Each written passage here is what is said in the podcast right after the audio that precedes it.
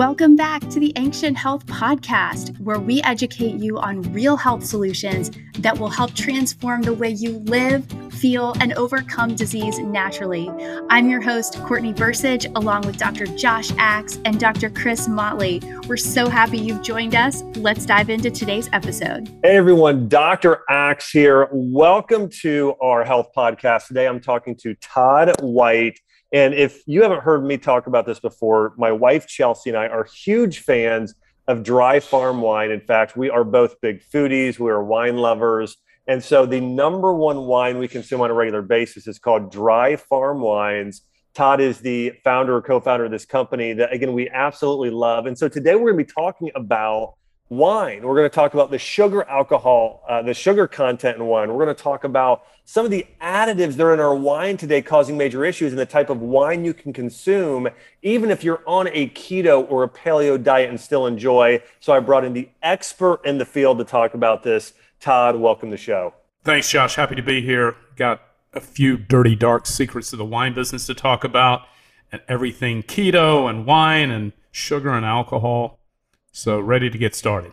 I love it. Well, let's go ahead and dive in. So I know, you know, fermented drinks is wine has been consumed probably, you know, 6,000 years or more, so a really long time. Uh, but the majority of wines today are not created in the same way that they've been created through a majority of history. Walk us through really the big difference today. And also, how did you stumble upon this personally? And why has this become such a passion of yours? Well, I, you know, in the beginning, I was just looking for a healthier way to drink, right? And we'll talk about alcohol and what's wrong with alcohol and what can be right with alcohol in a moment. But, you know, you mentioned that wine's been made and consumed for thousands and thousands of years, somewhere between six and 9,000 years. Grapevines have been growing on the planet for 9,000 years. Wines have been made in the same fashion for thousands of years. And, you know, the Stoics were drinking wine, the Greeks, and this, this has been Europeans have been making wine for over 3,000 years. So, but here's what happened to wine the same thing that happened to our food supply. It's about Wall Street money, cheap money, and greed. So, the same thing that happened in our food supply happened in our wine supply.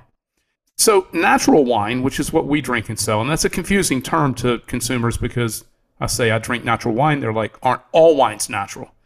And they're not for reasons that we're going to describe. In fact, it makes up less than one tenth of 1% of the wines in the world that are natural. And that's a very specific farming and fermentation practice. And we'll talk about what that means. But let me get back to the central problem, which is money and greed. What happened in the wine industry? The wine industry, using Wall Street money, public money, consolidated the industry. And so this started happening 20 or 30 years ago. And these mega, mega conglomerates, and by the way, everything I'm going to share with you is easily verifiable from a Google search. So this is not my opinion. This is not marketing speak. These are facts. So it begins with this consolidation and this corporate greed fact. The top three wine companies in the United States, multi billion dollar marketing conglomerates, make over 50% of U.S. wines. And the top 30 companies make over 70% of US wine. So when you go in the grocery store or the bottle shop and you see these hundreds of thousands of bottles lying down on a long shelf, most of those wines are made by just a handful of people. They don't want you to know that. So they hide behind thousands of brands and labels. I'm just describing to you what the problem is and how we got there. These people are not trying to make wine better or healthier. They're trying to make it cheaper and faster. And so, in order to do that, in this large volume in these wine factories. Now, they put animals and farmhouses and chateaus on the label to think that you're drinking from this cute place, this little farmhouse. In fact, you're very likely drinking from massive wine factories that are located in the Central Valley of California. These are just facts. So, we, in my pursuit of trying to find a healthier way to drink, I stumbled upon natural wines. And so that and so again, consumers say, well, aren't all wines natural? Well, no, here's the problem. In addition to these factories, in order to make wine this way, you've got to use chemicals and additives to make wine in these volumes and to make it safely for the winemaker, meaning to avoid bacteria that wine is filled with bacteria, to avoid bacteria that cause faults in wine. The most common one's called Brettanomyces, and we'll get back to that in a moment. So, how do you make wine safely for the winemaker? You use chemicals and additives. There are 76 additives approved by the FDA for the use in winemaking. Some of them are natural, some of them are toxic. The problem is because the wine industry spent millions of dollars in lobby money to keep contents labeling and nutritional information off of wine bottles, you have no idea what you're drinking unless you're buying it from a trusted source like us, right? Who vet farmers and do lab testing and so on and so forth. But so you have no idea what you're drinking because the wine industry intentionally has been successful and will continue to be successful, very likely, in keeping contents and nutritional information off of wine. So you don't know how many carbs or sugar or whatever it is that you track in your particular. For me, it's sugar. Like I'm just anti rabidly against sugar. And I believe that most chronic health disease is the result of a hyperproduction of insulin from elevated blood glucose. That's my personal belief. Yep. Therefore, I don't drink sugar. But anyway, that's sort of how we got to the problem. Yeah, I mean, it makes it, it makes total sense. And so, and, and, listen, this has happened. This is the wine supply chain. This is also the food supply chain, right? You look at all food. You have these big conglomerates come in, and we're manufacturing things. This hasn't only happened to wine. It's happened, of course, to things like uh, look at soy, like look at soybeans, look at corn, look at wheat, look at what we've done in actually changing what nature did and you know and, and and putting our own you know, whether it's hybridization whether it's genetic modification you know similar thing in wine industry we're changing the way you know obviously i'm going to let you talk about that. I was going to talk about some of the overwatering and the things we do there. But it's you know obviously we're changing the way these things naturally grow. We're getting excess sugar. And you're right sugar is the root of most health problems because it's inflammatory it just changes your gut microbiome. It also causes hormones like cortisol to get out of balance, insulin, all kinds of issues.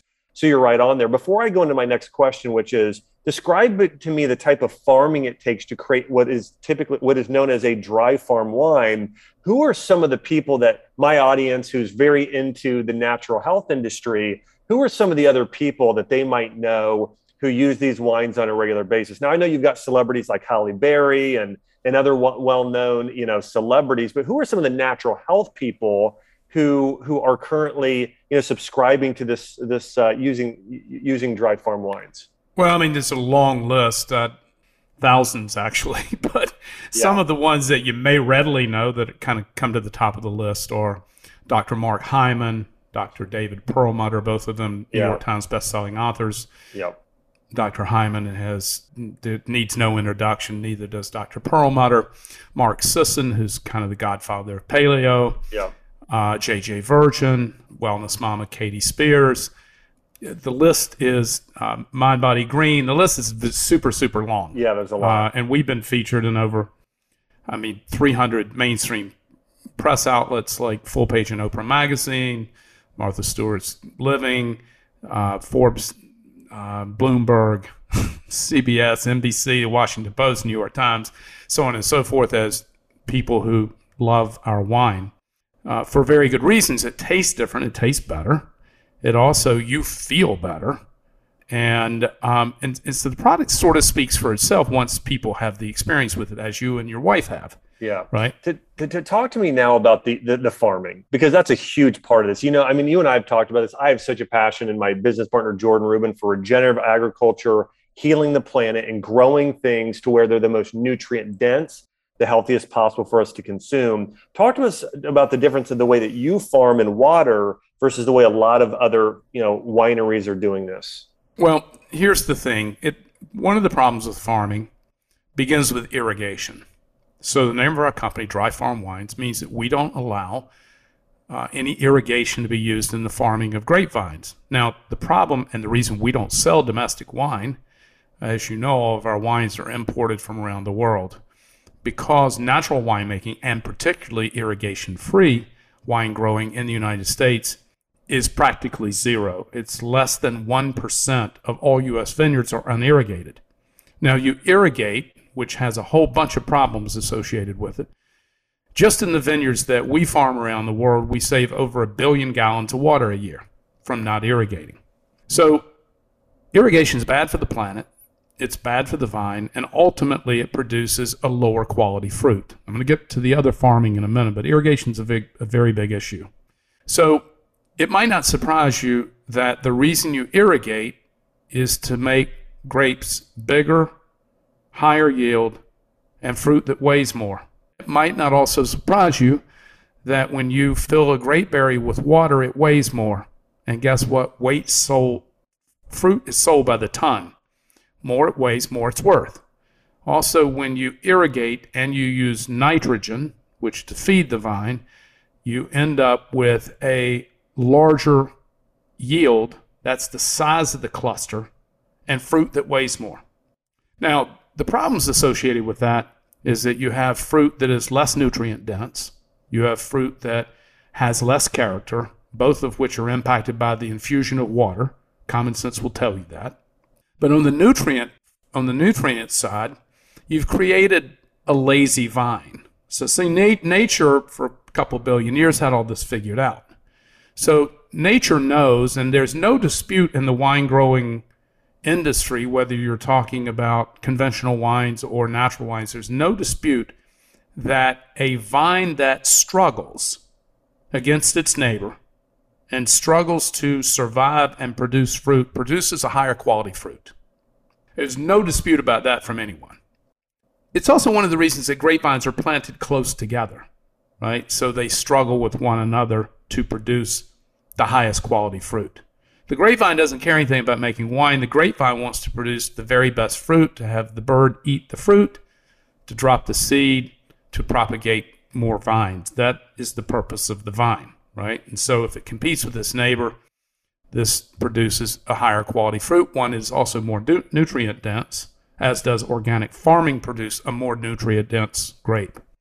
Why do you irrigate a grapevine? Because it's cheaper, easier, and faster to grow food. So, one other thing about the irrigation process is really important. It, and again, none of this is high level science. This is mainly common sense. So, a grapevine that is irrigated has a root structure that's about three feet in diameter and about three feet deep, four feet deep. An unirrigated grape, because it gets all of its water and nutrient from a little tube above the trunk that just drips down on it, right? So lazy vine. Roots aren't going anywhere because they don't need to. An unirrigated grapevine at maturity can have a root structure that can span 30 or 40 feet, right? And these tiny capillary like roots, they're just like this, like hair, right? And they're constantly moving about in search for nutrient and moisture, breaking up pieces of soil and mineral and rock, looking for tiny pieces of just tiny fractions of moisture and nutrient. This produces a much more nutrient dense grape in addition to a grape of much higher quality. So here's the other problem with irrigation. Then we'll go on to to farming, uh, or the rest of farming. Here's the other problem with irrigation. Again, common sense will tell you this is true. When you irrigate a grapevine, and the technique is to water it later at the ripening phase, right? That's when you get bigger, plumper berries. The problem with that is when you fill the berry with water, you dilute the flavor. Therefore, the problem with that is that in all in order to get proper flavoring at the time of harvest, you must harvest later with higher sugar. And the higher the sugar equals the higher the corresponding alcohol level. So alcohol levels have been rising in wine steadily over the last 30 or 40 years. Now the wine industry likes alcohol. And, and, by the way, like we can tell this, right? Anytime I look at the wine bottles that I'm doing from Dry Farm Wines, you typically, I'm typically seeing in between 12, 13%, somewhere in that alcohol range, 12 and a half, a lot of times, and sometimes lower. But when I'm looking at some of these other bottles, it's 14, sometimes 15%. A lot of these big cabs, especially out of California, you're seeing very high levels of alcohol. That's that's right, right? Yeah, you do. And and, and here's the here's the issue. So we don't sell anything over 12 and a half and as low as 6%. Most of the wines I drink are between 10 and 11% because that's the taste of wine that I like. I don't love alcohol. Yeah. I do love wine. I Yeah. just don't love alcohol. Let's talk about alcohol for just a moment while we're on this point before we come back to the farming. Look, alcohol, and it surprises people who think I'm here to sell wine, right? And I'm not really. I'm here to educate people. If you decide to drink, here's how you should think about drinking, in my view, based on the facts I have shared with you, right? Alcohol is a very dangerous neurotoxin. It surprises people to hear me say that. And it ruins millions of lives a year. And some people shouldn't drink at all. And if you don't drink, I don't advocate that you should start. However, if you do drink and you want to continue drinking, then I think you should have a consciousness about how you think about that. And one, that means lowering the alcohol. Two, getting rid of the sugar. And all of the other chemical aspects that, that have to do with, with the farming processes. But alcohol can be good in moderate amounts. It can be very bad in excessive amounts. And the wine industry loves alcohol because there are two main reasons. Alcohol is addictive, and alcohol is what I call a domino drug. What I mean by that is the more you drink, the more likely you are to drink more. So the higher the alcohol, the higher corresponding more you're likely to drink. Now here's the problem. One other area where the government and the wine industry are in collusion again. Here's another problem. The alcohol stated on a wine bottle, and most people don't even look. It averages around 15% in the United States today. But the, the amount stated on the bottle by law is not required to be accurate. So if it reads 14%, Really? it can be as high as 15.5% and still be legal. wow. Now, there's a reason for that because back in the post-prohibition era, when these all these laws were written, very little's been updated in alcohol law since the 1940s, and the way the system is rigged and set up between the government and the distributors also makes it very difficult to get the right wines at retail. It's called the three-tier system. That's another setup with the government.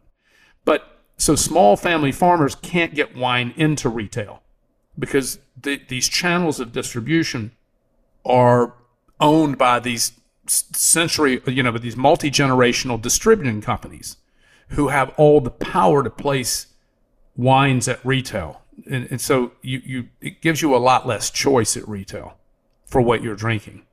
But this law that allows this fudging period in the amount of alcohol is goes back to the 1940s when labs did not always produce a consistent alcohol testing between labs. You could get one lab and alcohol would show a little bit lower or higher than the other lab. But today, technology is very sophisticated, it's very exacting, and the law could be changed to require the label to be accurate, but the wine industry doesn't want that. Right? So, this is there's there's a lot going on in the background that just nobody was talking about. I've told a few million people now through podcasts like yours and other interviews, but you know, it's really important to, to, to understand if you're going to drink wine. And again, if you don't drink, I don't suggest, I'm not here to advocate that you begin, but if you're going to drink, you should be more conscious and thoughtful about how you're drinking. Finally, to wrap up on the farming, natural wines are always organic or biodynamically farmed. In our case, they're also irrigation free. That's not a requirement of natural wines, although most natural wines are irrigation free, excepting the ones in the United States. So there, this chemical-free farming, uh, biodynamic farming. For those who don't know, biodynamic farming is a prescriptive, advanced form of organic farming. And in our case, and in the case of all natural wines, these are grown on very small family farms. And the reason that's important is I like to think of organic as the family farm organic, but then there's the kind of big organic as well. And I describe this to people because this really matters when you go to the farmer's market and you see small family farms that are presenting their vegetables and fruits there, and you look at them and they're so vibrant and so beautiful, right? I mean, they're just teeming with color and texture. And you oftentimes, if you're like me and you're at the farmer's market, you will photograph these vegetables sometimes because it's so beautiful, right? But then you go to the organic section of your grocery store and they don't look like that, Yeah. right? That's the difference between the love and the living soil that is the family farm, just the love and the spirit and commitment that's different from what I call industrial organic. Does that make sense? It makes total sense. Yeah, well, when you are, you know, we have people that listen that I know we have a lot of people that love food. They love cooking at home. And so I know they're going to be excited to get dry farm wines. By the way, anyone listening, I think we've got a code here I will share with you at the end for anybody who wants to uh, get a uh, essentially a discount. And this is what, you know, Chelsea and I, this is again where we order our wine. So I wanted to make sure I was able to uh, share this with everybody here. We have a, an area where you can get a uh, an extra bottle for I think it's like a penny, and so you can go to dryfarmwines.com forward slash Dr. Axe. So dryfarmwines.com forward slash D R A X E. So dryfarmwines.com forward slash Dr. Axe. You can get a dry farm wine bundle and then get an one extra bottle for just a penny and try what myself and Chelsea and all these health experts, Mark Hyman, David Perlmutter, some other friends of mine, get on a regular basis. You know, I'd love to hear from you. Let's talk a little just a bit about wine. What are some of your favorite wines you have sourced? What areas of the country are they from? What do you love to pair with? Let's talk. I mean, I know we're talking about natural wine here, but talk to me about just wine in general, some of your favorite wines and things you love and some, some things people can enjoy. You know, I tend to drink personally because of the way I eat. So I'm I'm on what I would call a modified ketogenic program. I have been therapeutically ketogenic before for several years, but now uh, I also only eat once per day. So I do 22 hour intermittent fasting for like the last five years. Wow. And so I and my staff, I think another reason we have a lot of credibility in the health world is because we actually walk the walk that we talk, right? So we're very authentic about this and we care about what we drink as much as we care about what we eat. But for my wine selection, because of how I eat, I tend to favor lower alcohol, light skinned grapes like Pinot Noir or Pinot Meunier, Schiava from Italy, uh, Trousseau from. These are all ancestral grapes most people have never heard of because they're not the big eight. The big yeah. eight are what commercial wines are made out of Sauvignon Blanc, Chardonnay, Cabernet, Merlot. Syrah. These are the well-known varietals that the big wine companies grow.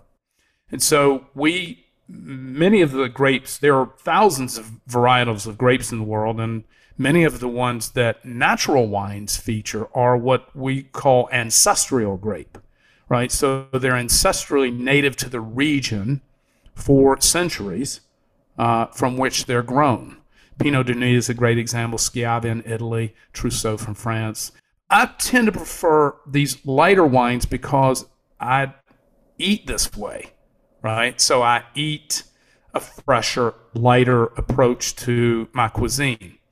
And so as a result, I drink the same way.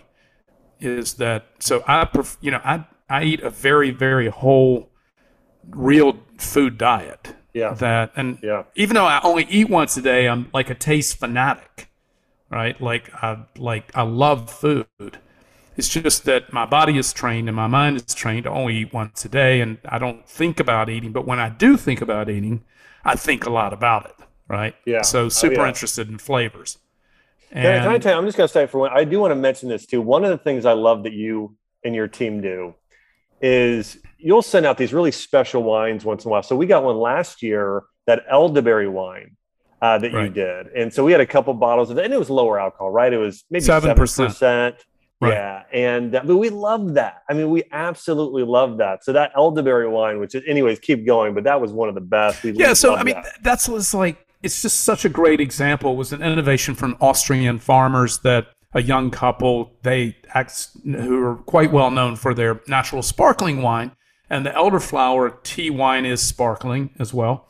Uh, it's a very light sparkling, a very small bubble, kind of creamy, quite delicious. Yeah. They came to us a few years ago when we were in Austria visiting their farm, the fourth generation wine growers, and the grandfather and the father were there, and the young son, who was like in his late 20s, married to uh, a girl, and they were she was they were planning on having a family, and so they said, "Hey, we made this ultra low."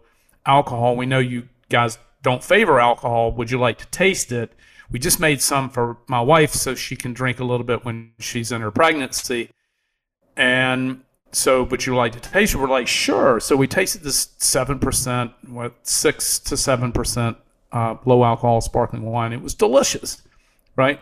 remember, I don't love alcohol. I love wine. Yeah. And it was it was just terrific. So we featured it for the first time last year and again this year in limited quantities. So we do a number of these special programs where, you know, it's not available on our website. It's not available. They're just promotions that we do throughout the months of kind of special things that we find you know one of the things chelsea and i love to do as well is i mean we, we, we love doing you know food nights. And so with that elderberry wine you know we we got out a cheese board some different cheeses you know charcuterie and and and just enjoyed that with it. And we do that with a lot of these wines. You know anytime we have a wine from italy you know we'll uh, we'll sit there and we typically just have a glass each. I mean that's typically typically it when we do, but we'll sit there and, you know, we'll talk about, hey, remember when we were in Florence and remember when we were in Amalfi Coast or, you know, Cinque Terre and, you know, some of the other areas. And so one of the things I think about with wine and why I appreciate what you do is wine and food. I mean, it's a time for communion, connection. It's a time for memories and talking about these things. And so anyways, I love, uh,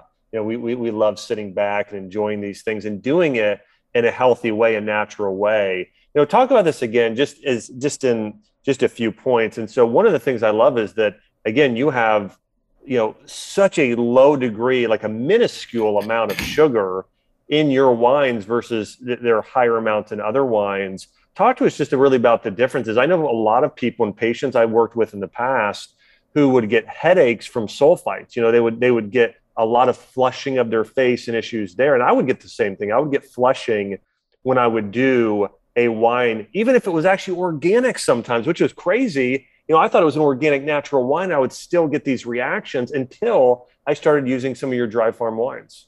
Well, the confusing to further confuse you, all natural wines are always organic. Not all organic wines are natural. So it can be an organic wine, but still contain additives, still contain GMO yeast, still contain sugar.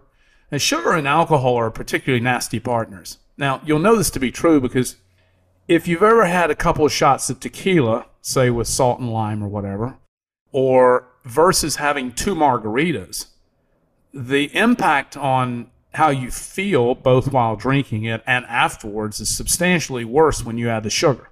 Yeah. Substantially worse. So our wines are sugar free. All of our wines are lab tested by us. We've already put sugar in its place, but I don't like sugar. Now, the single question we get is how are wines sugar free? Don't they have sugar in the juice? And so that's one of the most common questions. And yes, they do. And sugar is quite prevalent in wines. It's not added to wines. I'll tell you how it gets in wine. And it's an intentional style and act of the winemaker. So here's how you make wine and how it becomes sugar free or not.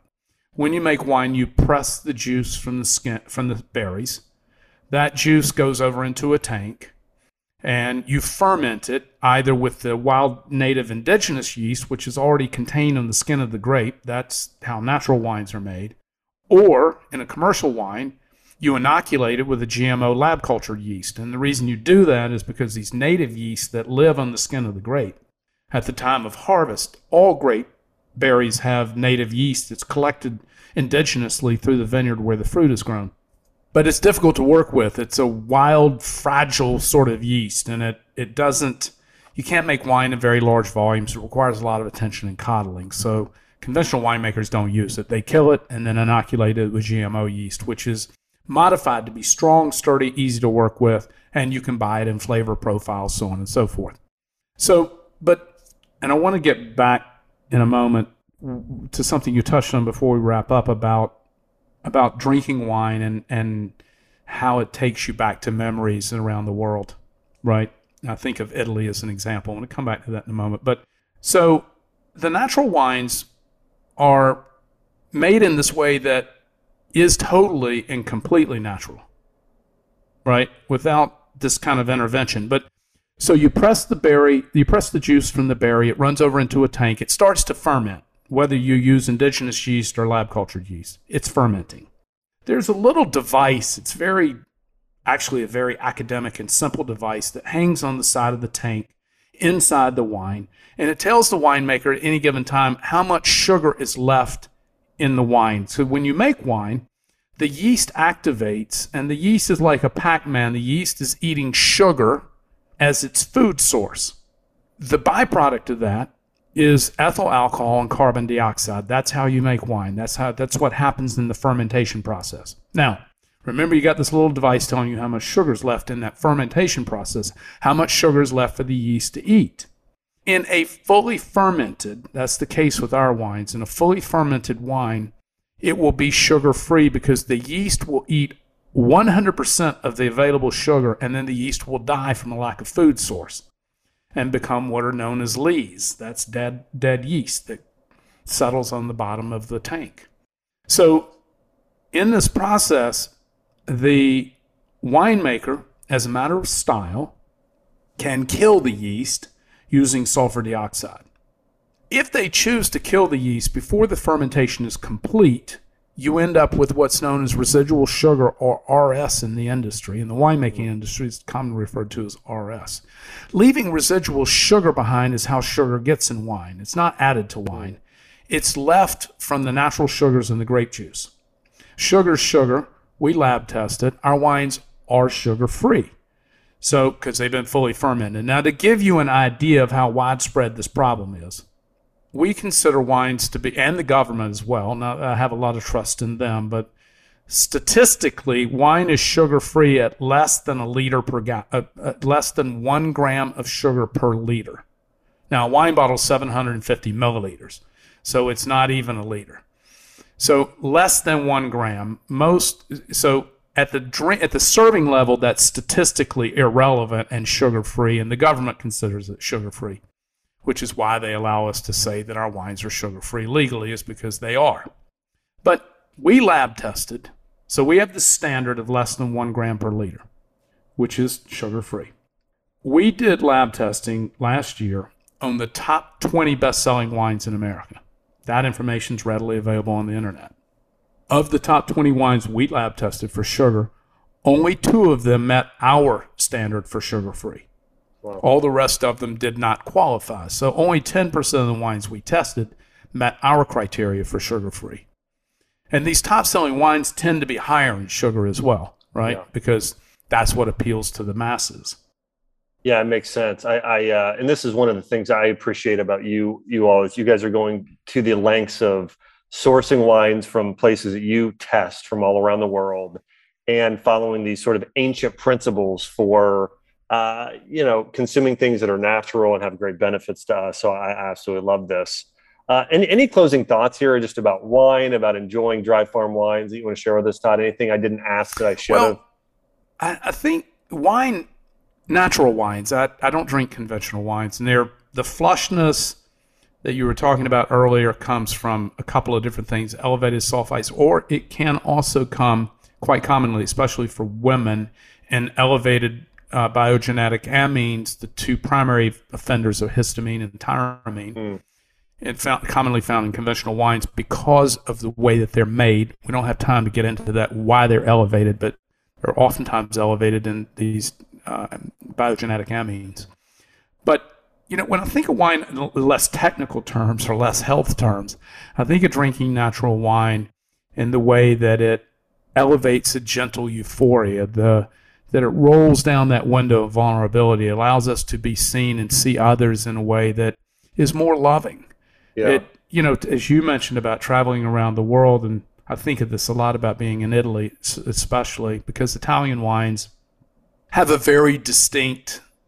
Um, each country and terroir is, is known in France, which is which represents in grape farming or in the taste of wine. Terroir is the it, it means of the earth from where the grape is grown.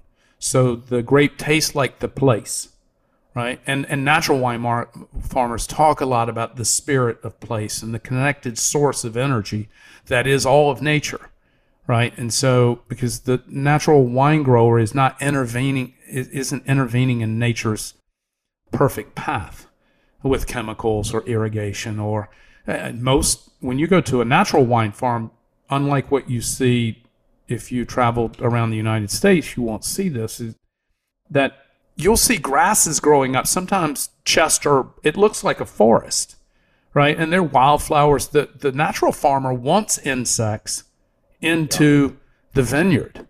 The natural farmer also doesn't plow in this traditional way of turning the earth up because when you do, when you turn the earth up from plowing, you expose millions of organisms that are living just below the earth to the sun, which kills them. Yeah. Right. And plus, what it does with carbon levels, you know, the you know the tilling and everything. Yeah, it's so. But I, when I think about terroir and I think about the place and wine tasting of a place, and all you know, Germany, South Africa, South America, uh, all across Europe, they all have a distinct taste from place. But Italy, to me, is one of the most distinctive. It's also my favorite country to travel to in Europe. So yeah. I have a ton of friends in Italy. I go to the Amalfi Coast every summer. I spend, you know, usually a month or six weeks in Italy throughout throughout the growing season, traveling to see farmers and making some other favorite stops in Italy. But Italian wines have a very distinct flavor profile. And so when I'm drinking those at home, it always reminds me of being in Italy. Oh yeah. You know, so it's it's kind of a wonderful thing. But you know, wine. I don't drink wine during the daytime. I don't recommend that other people do either. I always, as you know, I don't even eat in the daytime. So, but it's something that's around the dinner table or a fireside or you know after dinner, just easing into the night. It's just such a loving way to kind of connect with friends and family.